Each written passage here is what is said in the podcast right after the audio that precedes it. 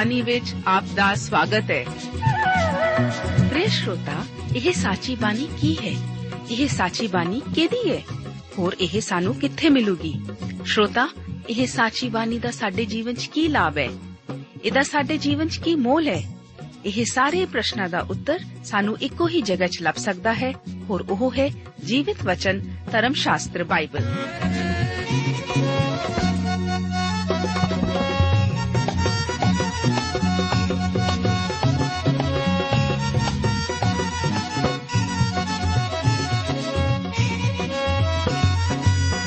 ਧਰਮ ਸ਼ਾਸਤਰ ਬਾਈਬਲ। ਉਹੀ ਜੀਵਿਤ ਵਚਨ ਦਾ ਅਸੀਂ ਇਸ ਕਾਰਜਕ੍ਰਮ ਵਿੱਚ ਅਧਿਐਨ ਕਰਾਂਗੇ।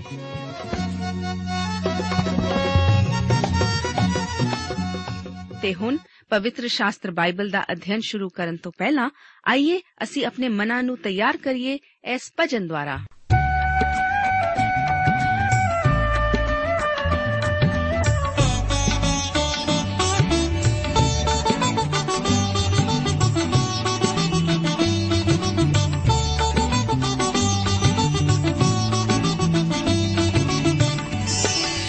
रहेगा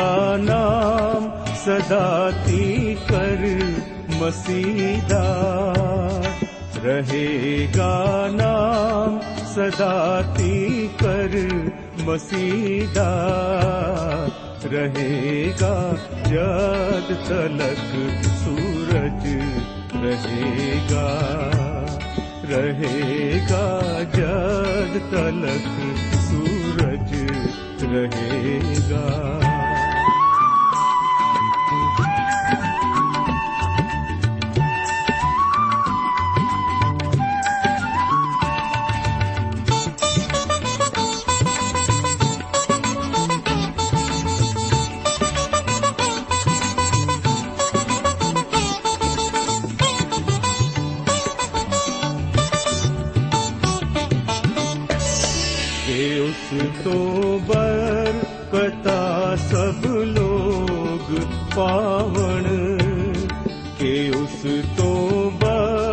ਕਥਾ ਸਭ ਲੋਗ ਪਾਵਣ ਤੇ ਕੌਮਾ ਉਸ ਦੀਆਂ ਧੰਨਵਾਦ ਗਾਵਣ ਤੇ ਕੌਮਾ ਉਸ ਦੀਆਂ ਧੰਨਵਾਦ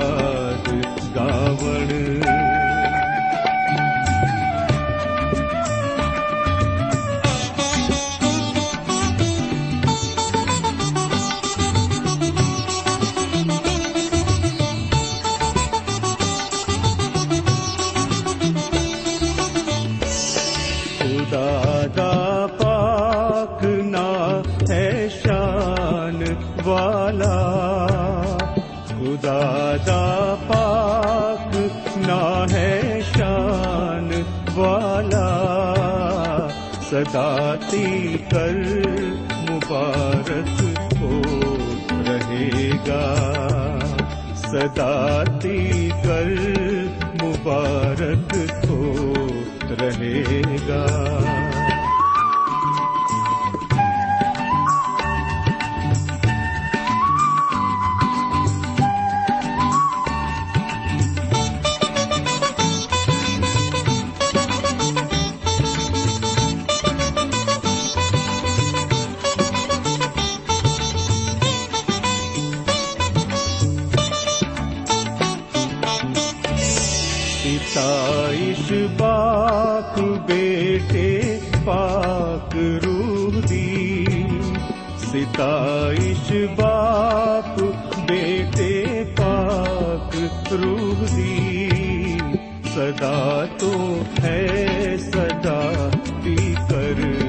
रहेगी सदा तो है सदा भी कर रहेगी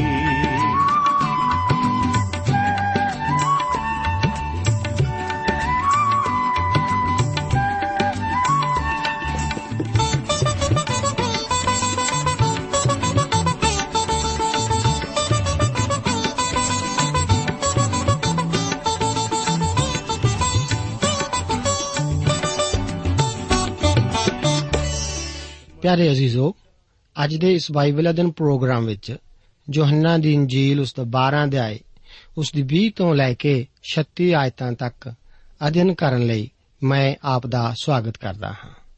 20 ਤੋਂ ਲੈ ਕੇ 26 ਆਇਤਾਂ ਦਾ ਵਚਨ ਯੀਸ਼ੂ ਜੀ ਦੇ ਜੁਨਾਨੀਆਂ ਕੋਲ ਆਉਣ ਦਾ ਜ਼ਿਕਰ ਕਰਦਾ ਹੈ। ਆਓ ਪਹਿਲਾਂ ਅਸੀਂ ਵਚਨ ਦੇ ਇਸ ਹਿੱਸੇ ਨੂੰ ਪੜ੍ਹਦੇ ਹਾਂ।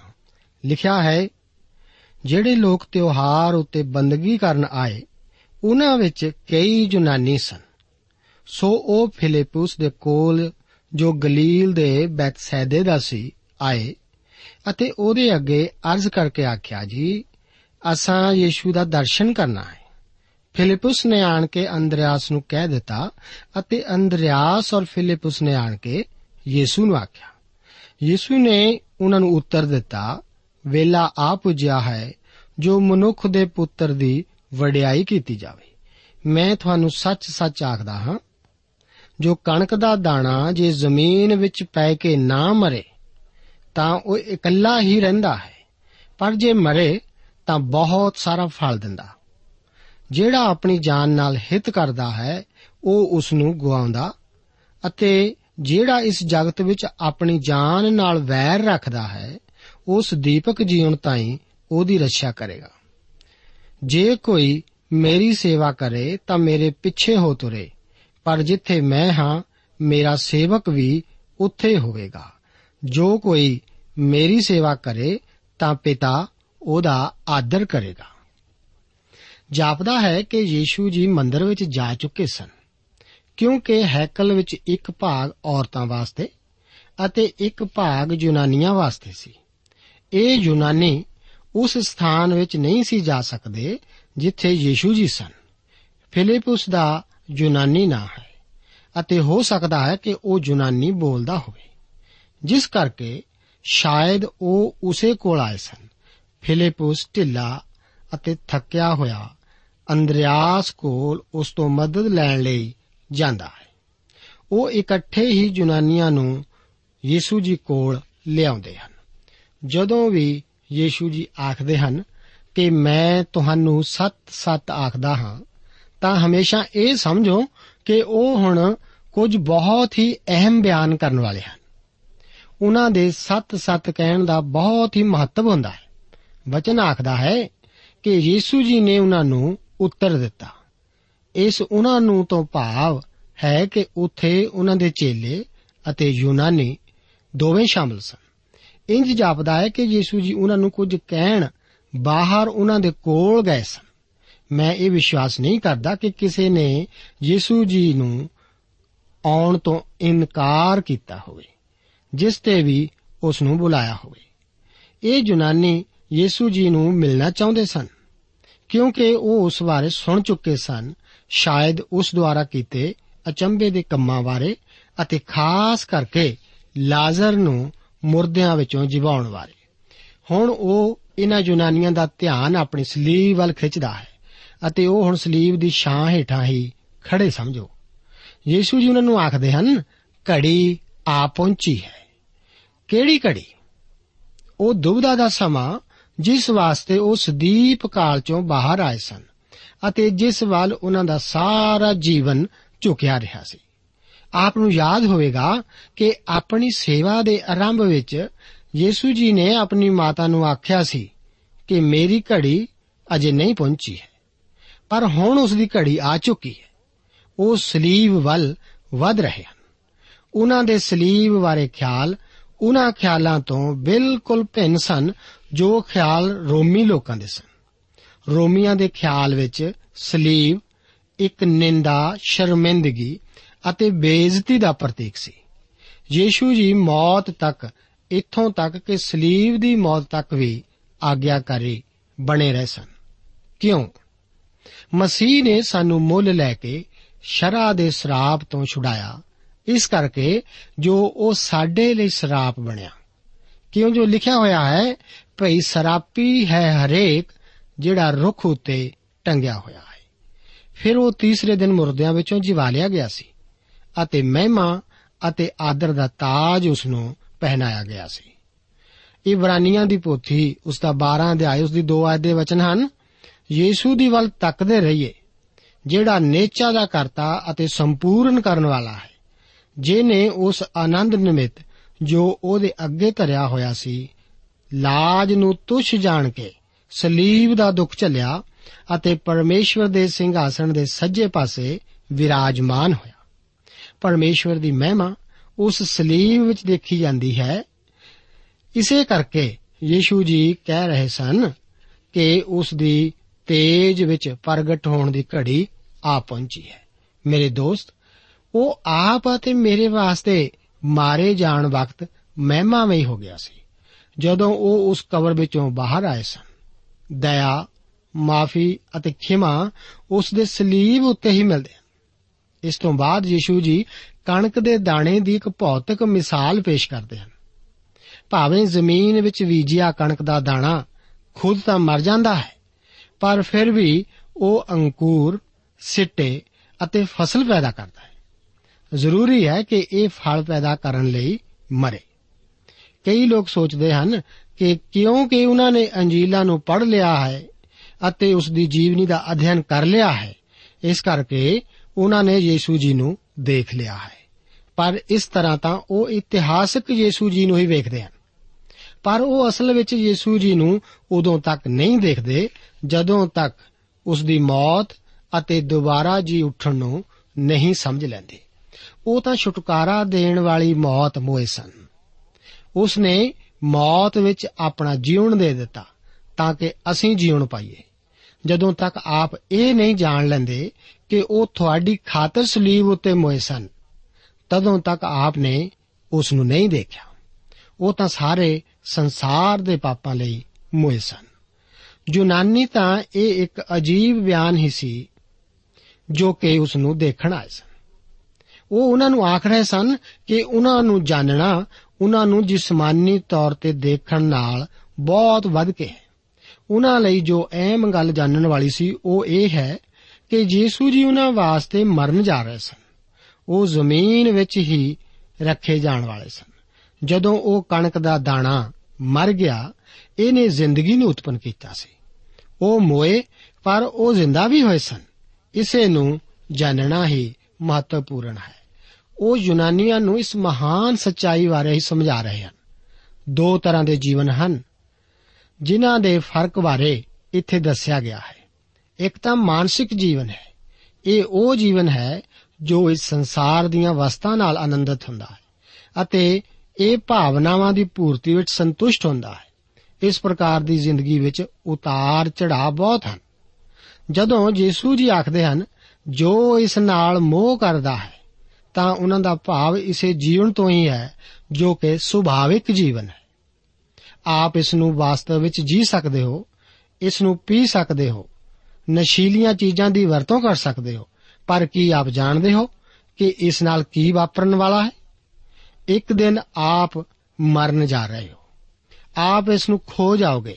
ਮੈਨੂੰ ਇਸ ਕਰਕੇ ਦੁੱਖ ਹੈ, ਪਰ ਦੋਸਤ, ਆਪ ਇਸ ਨੂੰ ਖੋ ਬੈਠੋਗੇ। ਇੱਕ ਵਾਰ ਉਹ ਬਹੁਤ ਹੀ ਅਮੀਰ ਆਦਮੀ ਦੇ ਜਨਾਜ਼ੇ ਤੇ ਬਚਨ ਸੁਣਾਉਣ ਲਈ ਇੱਕ ਪਾਸਵਾਨ ਨੂੰ ਬੁਲਾਇਆ ਗਿਆ ਸੀ। ਇਸ ਮਨੁੱਖ ਨੇ ਪਰਮੇਸ਼ਵਰ ਅਤੇ ਮਨੁੱਖ ਦੇ ਹਰ ਨੇਮ ਨੂੰ ਤੋੜ ਕੇ ਆਪਣਾ ਜੀਵਨ ਪਾਪ ਅਤੇ ਸ਼ਰਾਬੀਪੁਣੇ ਵਿੱਚ ਬਤਾਇਆ ਸੀ। ਇਹ ਪਾਸਵਾਨ ਦੱਸ ਰਿਹਾ ਸੀ ਕਿ ਪਾਪ ਇੱਕ ਵਿਅਕਤੀ ਲਈ ਕੀ ਕੁਝ ਕਰ ਸਕਦਾ ਹੈ। ਉਹ ਕਹਿ ਰਿਹਾ ਸੀ ਕਿ ਪਾਪ ਅੰਤ ਵਿੱਚ ਇੱਕ ਵਿਅਕਤੀ ਨੂੰ ਨਰਕ ਵਿੱਚ ਭੇਜ ਸਕਦਾ ਹੈ। ਫਿਰ ਜਦੋਂ ਉਸਨੇ ਲੋਕਾਂ ਨੂੰ ਉਸ ਮਰੇ ਹੋਏ ਵਿਅਕਤੀ ਦਾ ਆਖਰੀ ਝਾਕਾ ਲੈਣ ਲਈ ਸੱਦਿਆ ਤਾਂ ਉਹ ਕਹਿਣ ਲੱਗਾ ਕਿ ਉਸ ਦਾ ਜੀਵਨ ਬੀਤ ਚੁੱਕਿਆ। ਉਸ ਨੇ ਇਸ ਨੂੰ ਖੂਬ ਜਿਆ ਹੁਣ ਉਹ ਖਤਮ ਕਰ ਚੁੱਕਾ ਹੈ। ਉਹ ਪਰਮੇਸ਼ਵਰ ਦਾ ਨਿਰਾਦਰ ਕੀਤਾ ਅਤੇ ਉਸਨੇ ਯੀਸ਼ੂ ਮਸੀਹ ਵੱਲ ਆਪਣੀ ਪਿੱਠ ਪੁਆਈ ਰੱਖੀ। ਫਿਰ ਉਹ ਲੋਕਾਂ ਦੀ ਭੀੜ ਵੱਲ ਤੱਕ ਕੇ ਕਹਿਣ ਲੱਗਾ, ਇਸੇ ਤਰ੍ਹਾਂ ਤੁਹਾਡੇ ਵਿੱਚੋਂ ਵੀ ਹਰੇਕ ਨਾਸ਼ ਹੋਣ ਜਾ ਰਿਹਾ ਹੈ, ਜਦੋਂ ਤੱਕ ਆਪ ਯੀਸ਼ੂ ਮਸੀਹ ਵੱਲ ਨਾ ਮੁੜੋ। ਮੇਰੇ ਦੋਸਤ, ਦੇਖੋ, ਇਹ ਕਿੰਨੇ ਸਧਾਰਨ ਅਤੇ ਸਾਫ਼ ਢੰਗ ਨਾਲ ਦੱਸਿਆ ਗਿਆ ਹੈ। ਸਾਨੂੰ ਇਸ ਨੂੰ ਇਸੇ ਤਰੀਕੇ ਨਾਲ ਦੱਸਣ ਦੀ ਜ਼ਰੂਰਤ ਹੈ। ਪ੍ਰਭੂ ਯੀਸ਼ੂ ਜੀ ਵੀ ਇਸੇ ਤਰ੍ਹਾਂ ਆਖਦੇ ਹਨ ਕਿ ਜਿਹੜਾ ਆਪਣੀ ਜਾਨ ਨਾਲ ਹਿੱਤ ਕਰਦਾ ਹੈ, ਉਹ ਉਸ ਨੂੰ ਗਵਾਉਂਦਾ ਹੈ। ਭਾਵ ਕਿ ਜੇਕਰ ਆਪ ਇਸ ਨੂੰ ਜ਼ਮੀਨ ਤੇ ਜੀ ਕੇ ਖਤਮ ਕਰ ਦਿਓ, ਤਾਂ ਆਪ ਇਸ ਨੂੰ ਗਵਾਓਗੇ ਅੱਗੇ ਪ੍ਰਭੂ ਜੀ ਇਸ ਵਿਚਲੇ ਫ਼ਰਕ ਨੂੰ ਦੱਸਦੇ ਹਨ ਕਿ ਜਿਹੜਾ ਇਸ ਜਗਤ ਵਿੱਚ ਆਪਣੀ ਜਾਨ ਨਾਲ ਵੈਰ ਰੱਖਦਾ ਹੈ, ਉਸ ਦੀਪਕ ਜੀਵਨ ਤਾਈਂ ਉਹਦੀ ਰੱਖਿਆ ਕਰੇਗਾ। ਇਸ ਦੀਪਕ ਜੀਵਨ ਕਿਸ ਤੋਂ ਆਉਂਦਾ ਹੈ? ਇਸ ਦਾ ਅਰਥ ਹੈ ਕਿ ਜੇਕਰ ਆਪ ਇਸ ਜਗਤ ਵਾਸਤੇ ਨਹੀਂ ਜੀਵਨ ਜੀਓਗੇ, ਜਾਂ ਇਸ ਸੰਸਾਰ ਦੀਆਂ ਅਵਸਥਾ ਲਈ, ਤਦ ਆਪਣੇ ਜੀਵਨ ਦੀ ਸੁਦੀਪਕ ਜੀਵਨ ਤੱਕ ਰੱਖਿਆ ਕਰਦੇ ਹੋ। ਇਹ ਉਸ ਕਣਕ ਦੇ ਦਾਣੇ ਦੀ ਮੌਤ ਦੁਆਰਾ ਹੀ ਮਿਲਦਾ ਹੈ, ਜੋ ਕਿ ਜ਼ਮੀਨ ਵਿੱਚ ਡਿੱਗਿਆ ਅਤੇ ਦੁਬਾਰਾ ਜ਼ਿੰਦਾ ਹੋਇਆ। ਭਾਵ ਪ੍ਰਭੂ ਯੀਸ਼ੂ ਮਸੀਹ। ਇਸ ਤਰੀਕੇ ਨਾਲ ਆਪ ਆਪਣੀ ਜਾਨ ਬਚਾ ਸਕਦੇ ਹੋ। ਸਿਰਫ ਇਹੋ ਹੀ ਤਰੀਕਾ ਹੈ ਇਸ ਨੂੰ ਬਚਾਉਣ ਦਾ। ਹੁਣ ਯੀਸ਼ੂ ਜੀ ਸਲੀਬ ਦੇ ਰਾਹ ਪਏ ਹੋਏ ਸਨ ਅਤੇ ਉਹ ਉਹਨਾਂ ਨੂੰ ਆਪਣੇ ਪਿੱਛੇ ਚੱਲਣ ਲਈ ਆਖ ਰਹੇ ਹਨ। ਉਹ ਆਪਣੇ ਸੇਵਕਾਂ ਨਾਲ ਵਾਅਦਾ ਕਰਦਾ ਹੈ ਕਿ ਜਿੱਥੇ ਉਹ ਹੈ, ਉਸ ਦੇ ਸੇਵਕ ਵੀ ਉੱਥੇ ਹੀ ਹੋਣਗੇ। ਜੇ ਕੋਈ ਮੇਰਾ ਸੇਵਾ ਕਰੇ ਤਾਂ ਪਿਤਾ ਉਸ ਦਾ ਆਦਰ ਕਰੇਗਾ। ਅੱਗੇ ਯੋਹੰਨਾ ਦੀ ਇੰਜੀਲ ਉਸ ਦਾ 12 ਅਧਿਆਏ ਉਸ ਦੀਆਂ 27 ਆਇਤਾਂ ਤੋਂ ਲੈ ਕੇ 36 ਆਇਤਾਂ ਵਿੱਚ ਯੀਸ਼ੂ ਜੀ ਘੜੀ ਦੇ ਆ ਪਹੁੰਚਣ ਦਾ ਜ਼ਿਕਰ ਕਰਦੇ ਹਨ। ਇੱਥੇ ਲਿਖਿਆ ਹੈ, ਹੁਣ ਮੇਰਾ ਜੀ ਘਬਰਾਉਂਦਾ ਹੈ ਅਤੇ ਮੈਂ ਕੀ ਆਖਾਂ? हे ਪਿਤਾ, ਮੈਨੂੰ ਇਸ ਘੜੀ ਤੋਂ ਬਚਾ। ਪਰ ਇਸੇ ਲਈ ਮੈਂ ਇਸ ਘੜੀ ਤੀਕ ਆਇਆ ਹਾਂ। हे ਪਿਤਾ, ਆਪਣੇ ਨਾਮ ਨੂੰ ਵਡਿਆਈ ਦੇ। ਤਦੋਂ ਇਹ ਸੁਰਗੀ ਬਾਣੀ ਆਈ, ਜੋ ਕਿ ਉਹਨੂੰ ਵਡਿਆਈ ਦਿੱਤੀ ਹੈ ਔਰ ਫੇਰ ਵੀ ਦੇਵਾਂਗਾ ਤਦ ਲੋਕਾਂ ਨੇ ਜਿਹੜੇ ਕੋਲ ਖਲੋਤੇ ਸਨ, ਜਾਂ ਇਹ ਸੁਣਿਆ ਤਾਂ ਕਹਿਣ ਲੱਗੇ, ਜੋ ਬੱਦਲ ਗਰਜਿਆ ਹੈ। ਹੋਰ ਨਾ ਆਖਿਆ, ਦੂਤ ਨੇ ਇਹਦੇ ਨਾਲ ਗੱਲ ਕੀਤੀ ਹੈ। ਯੀਸ਼ੂ ਨੇ ਉੱਤਰ ਦਿੱਤਾ ਕਿ ਇਹ ਸ਼ਬਦ ਮੇਰੇ ਲਈ ਨਹੀਂ, ਪਰ ਤੁਹਾਡੇ ਲਈ ਆਇਆ ਹੈ। ਹੁਣ ਇਸ ਜਗਤ ਦਾ ਨਿਆਂ ਹੁੰਦਾ ਹੈ। ਹੁਣ ਇਸ ਜਗਤ ਦਾ ਸਰਦਾਰ ਬਾਹਰ ਕੱਢਿਆ ਜਾਵੇਗਾ। ਔਰ ਜੇ ਮੈਂ ਧਰਤੀ ਤੋਂ ਉੱਚਾ ਕੀਤਾ ਜਾਵਾਂ ਤਾਂ ਸਾਰਿਆਂ ਨੂੰ ਆਪਣੀ ਵੱਲ ਖਿੱਚਾਂਗਾ। ਉਸਨੇ ਇਹ ਆਖਿਆ ਭਈ ਪਤਾ ਦੇਵੇ ਜੋ ਉਹਨੇ ਆਪ ਕਿਹੜੀ ਮੌਤ ਨਾਲ ਮਰਨਾ ਸੀ। ਇਸ ਕਾਰਨ ਲੋਕਾਂ ਨੇ ਉਹਨੂੰ ਉੱਤਰ ਦਿੱਤਾ, ਅਸਾਂ ਸ਼ਰਾ ਵਿੱਚੋਂ ਸੁਣਿਆ ਹੈ ਜੋ ਮਸੀਹ ਸਦਾ ਰਹੂ। ਫੇਰ ਤੂੰ ਕਿੱਕਰ ਆਖਦਾ ਹੈ ਕਿ ਮਨੁੱਖ ਦੇ ਪੁੱਤਰ ਦਾ ਉੱਚਾ ਕੀਤਾ ਜਾਣਾ ਜ਼ਰੂਰ ਹੈ। ਇਹ ਮਨੁੱਖ ਦਾ ਪੁੱਤਰ ਕੌਣ ਹੈ? ਸੋ ਯੀਸ਼ੂ ਨੇ ਉਹਨਾਂ ਨੂੰ ਆਖਿਆ ਕਿ ਚਾਨਣ ਅਜੇ ਥੋੜਾ ਚਿਰ ਹੋਰ ਤੁਹਾਡੇ ਵਿੱਚ ਹੈ। ਜਿੰਨਾ ਚਿਰ ਤੁਹਾਡੇ ਨਾਲ ਹੈ ਚਾਨਣ, ਚੱਲੇ ਚੱਲੋ। ਭਈ ਕਿਤੇ ਐਉਂ ਨਾ ਹੋਵੇ, ਜੋ ਹਨੇਰਾ ਤੁਹਾਨੂੰ ਆ ਘੇਰੇ ਅਤੇ ਜੋ ਹਨੇਰੇ ਵਿੱਚ ਚੱਲਦਾ ਹੈ, ਸੋ ਨਹੀਂ ਜਾਣਦਾ ਜੋ ਉਹ ਕਿੱਥੇ ਤੁਰਦਾ ਹੈ। ਜਿੰਨਾ ਚਿਰ ਚਾਨਣ ਤੁਹਾਡੇ ਨਾਲ ਹੈ, ਚਾਨਣ ਉਤੇ ਨੇਚਾ ਕਰੋ, ਤਾਂ ਜੋ ਤੁਸੀਂ ਚਾਨਣ ਦੇ ਪੁੱਤਰ ਹੋਵੋ ਮਸੀਹ ਦੀ ਸਲੀਬ ਨਾਲ ਇੱਕ ਇਹੋ ਜਿਹਾ ਦੁੱਖ ਜੁੜਿਆ ਹੋਇਆ ਹੈ, ਜਿਸ ਦਾ ਜਾਇਜ਼ਾ ਆਪ ਅਤੇ ਮੈਂ ਨਹੀਂ ਲੈ ਸਕਦੇ। ਯੀਸ਼ੂ ਨੇ ਸਿਰਫ ਮਨੁੱਖਾਂ ਹੱਥੋਂ ਹੀ ਕਸ਼ਟ ਨਹੀਂ ਚੱਲਿਆ। ਇਹ ਵੀ ਬਹੁਤ ਭਾਰੀ ਸੀ, ਪਰ ਯੀਸ਼ੂ ਜੀ ਨੇ ਇਸ ਤੋਂ ਬਹੁਤ ਵੱਧ ਦੁੱਖ ਝੱਲਿਆ। ਆਪ ਦੇ ਅਤੇ ਮੇਰੇ ਪਾਪ ਉਸ ਉੱਤੇ ਲੱਦੇ ਗਏ ਸਨ। ਉਹ ਇੱਕ ਦੁਖੀਆ ਮਨੁੱਖ ਅਤੇ ਸੋਗ ਦਾ ਜਾਣੂ ਸੀ। ਆਪਣੇ ਖੁਦ ਦੇ ਨਹੀਂ, ਬਲਕਿ ਜਗਤ ਦੇ ਪਾਪਾਂ ਨੂੰ ਉਸਨੇ ਆਪਣੇ ਉੱਤੇ ਚੁੱਕਿਆ। ਸੱਚਮੁੱਚ ਉਸਨੇ ਸਾਡੇ ਗਮ ਚੁੱਕ ਲਏ ਅਤੇ ਸਾਡੇ ਦੁੱਖ ਉਠਾਏ। ਸਾਡਾ ਪਾਪ ਉਸ ਉੱਤੇ ਲੱਦਿਆ ਗਿਆ ਸੀ। ਉਹ ਸਾਡੇ ਲਈ ਅਸਲ ਵਿੱਚ ਪਾਪ ਬਣਿਆ ਸੀ। ਪਰ ਯਹੋਵਾ ਨੂੰ ਭਾਇਆ ਕਿ ਉਸ ਨੂੰ ਕੁਚਲੇ ਅਤੇ ਸੋਗ ਵਿੱਚ ਪਾਵੇ। ਭਾਵੇਂ ਉਹ ਪਵਿੱਤਰ, ਨੇਕਲੰਕ ਅਤੇ ਪਾਪੀਆਂ ਤੋਂ ਅੱਡ ਸੀ, ਫਿਰ ਵੀ ਉਹ ਆਪ ਅਤੇ ਮੇਰੇ ਲਈ ਪਾਪ ਬਣਿਆ। ਇਸ ਵਿੱਚ ਹੀ ਉਹ ਕਸ਼ਟ ਸ਼ਾਮਲ ਹੈ, ਜਿਸ ਦਾ ਜਾਇਜ਼ਾ ਆਪ ਅਤੇ ਮੈਂ ਨਹੀਂ ਲਗਾ ਸਕਦੇ। ਉਹ ਸਲੀਬ ਉੱਤੇ ਦਿੱਤੇ ਜਾਣ ਤੋਂ ਪਹਿਲਾਂ ਪੂਰੀ ਤਰ੍ਹਾਂ ਭੈ ਭੀਤ ਸੀ। ਫਿਰ ਵੀ ਉਹ ਸਲੀਬ ਦੇ ਚੜਨ ਦੇ ਉਦੇਸ਼ ਲਈ ਹੀ ਇਸ ਜਗਤ ਵਿੱਚ ਆਏ ਸੀ ਅਤੇ ਇਸ ਦੀ ਸ਼ਰਮਿੰਦਗੀ ਨੂੰ ਸਹਿਣ ਕਰਨ ਲਈ ਮੇਰੇ ਦੋਸਤ, ਇਸ ਸਲੀਬ ਵਿੱਚ ਮਹਿਮਾ ਵੀ ਜੁੜੀ ਹੋਈ ਸੀ। ਸਾਨੂੰ ਇਸ ਬਾਰੇ ਸੋਚਣ ਦੀ ਲੋੜ ਹੈ ਅਤੇ ਇਸ ਵਾਸਤੇ ਉਸ ਦਾ ਹੋਰ ਵੀ ਧੰਨਵਾਦ ਕਰਨ ਦੀ।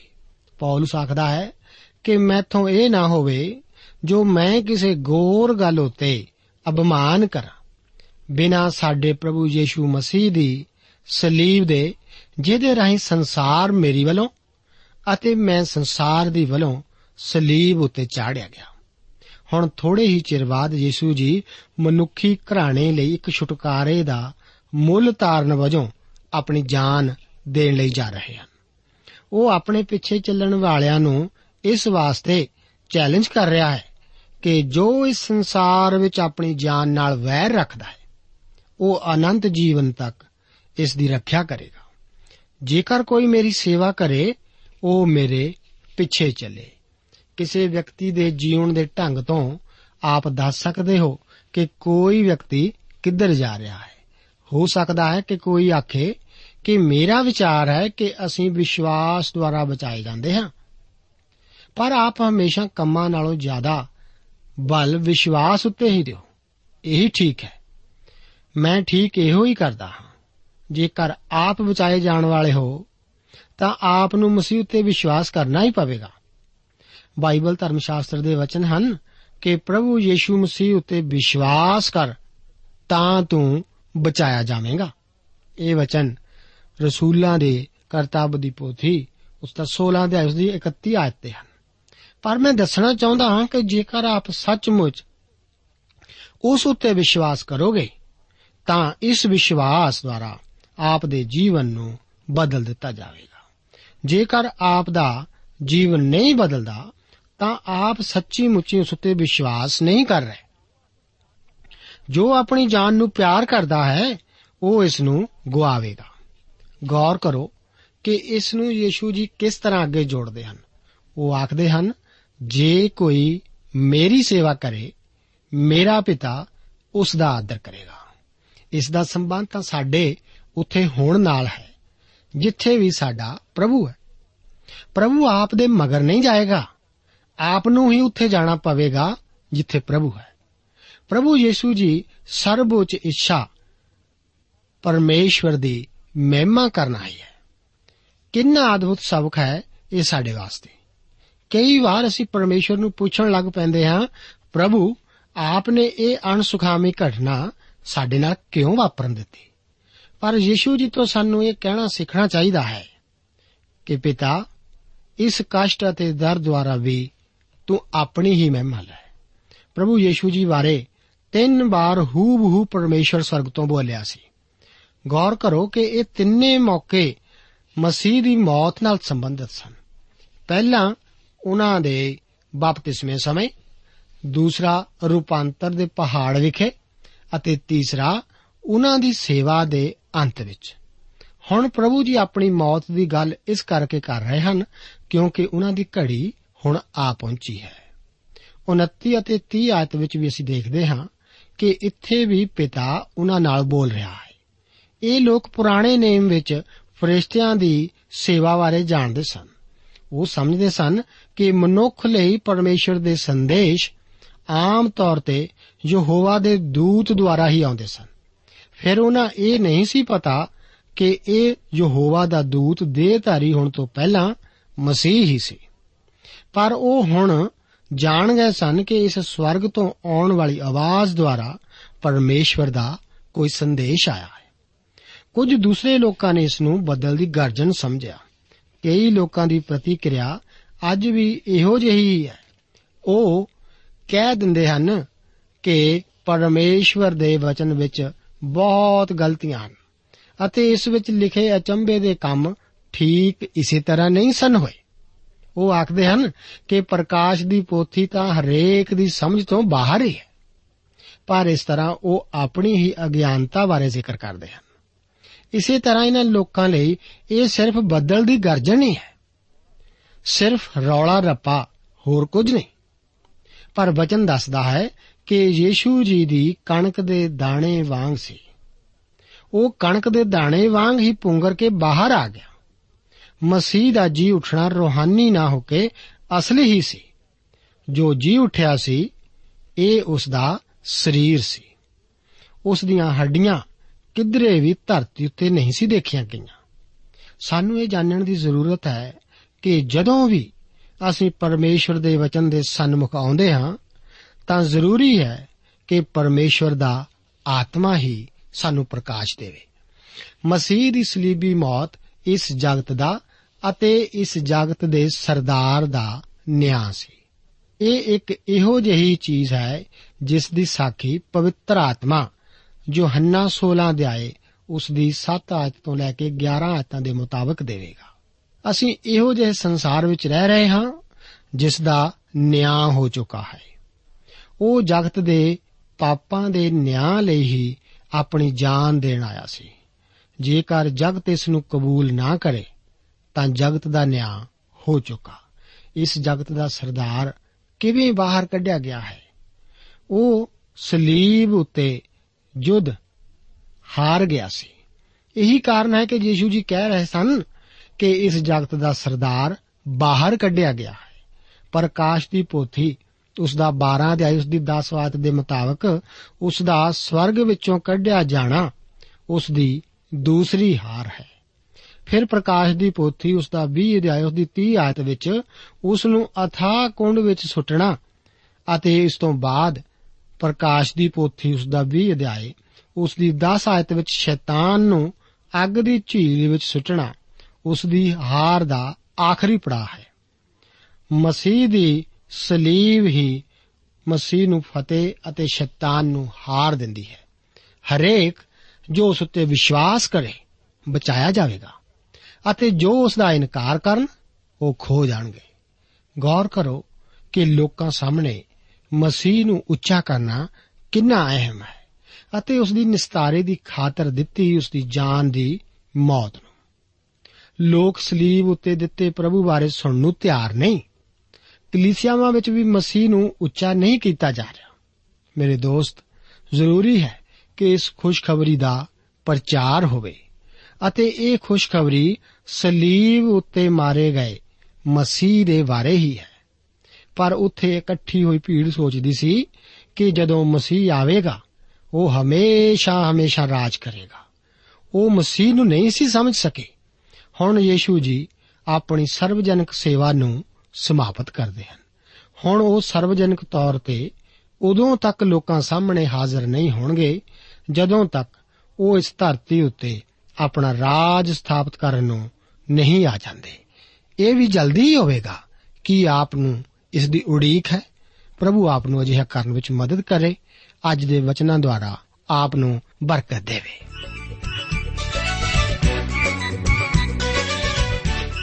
ਦੋਸਤੋ, ਸਾਨੂੰ ਉਮੀਦ ਹੈ ਕਿ ਇਹ ਕਾਰਜਕ੍ਰਮ ਤੁਹਾਨੂੰ ਪਸੰਦ ਆਇਆ ਹੋਵੇਗਾ।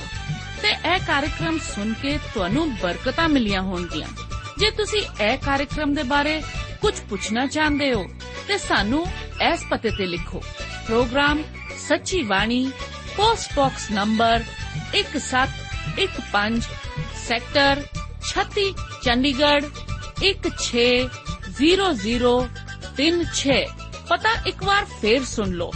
Programme Sachi Bani, post box number 1715 sector 36 Chandigarh 160036 ਸਾਡਾ ਈਮੇਲ ਪਤਾ ਹੈ punjabitv@twr.in ਪਤਾ ਇੱਕ ਵਾਰ ਫੇਰ ਸੁਣ ਲਓ punjabitv@twr.in ਹੁਣ ਸਾਡੇ ਪ੍ਰੋਗਰਾਮ ਦਾ ਸਮੇਂ ਸਮਾਪਤ ਹੁੰਦਾ ਹੈ ਉਮੀਦ ਹੈ ਅਗਲੇ ਪ੍ਰੋਗਰਾਮ ਵਿੱਚ ਤੁਹਾਡੇ ਨਾਲ ਫੇਰ ਪੇਂਟ ਹੋਏਗੀ। ਰੱਬ ਤੁਹਾਨੂੰ ਬਰਕਤ ਦੇ।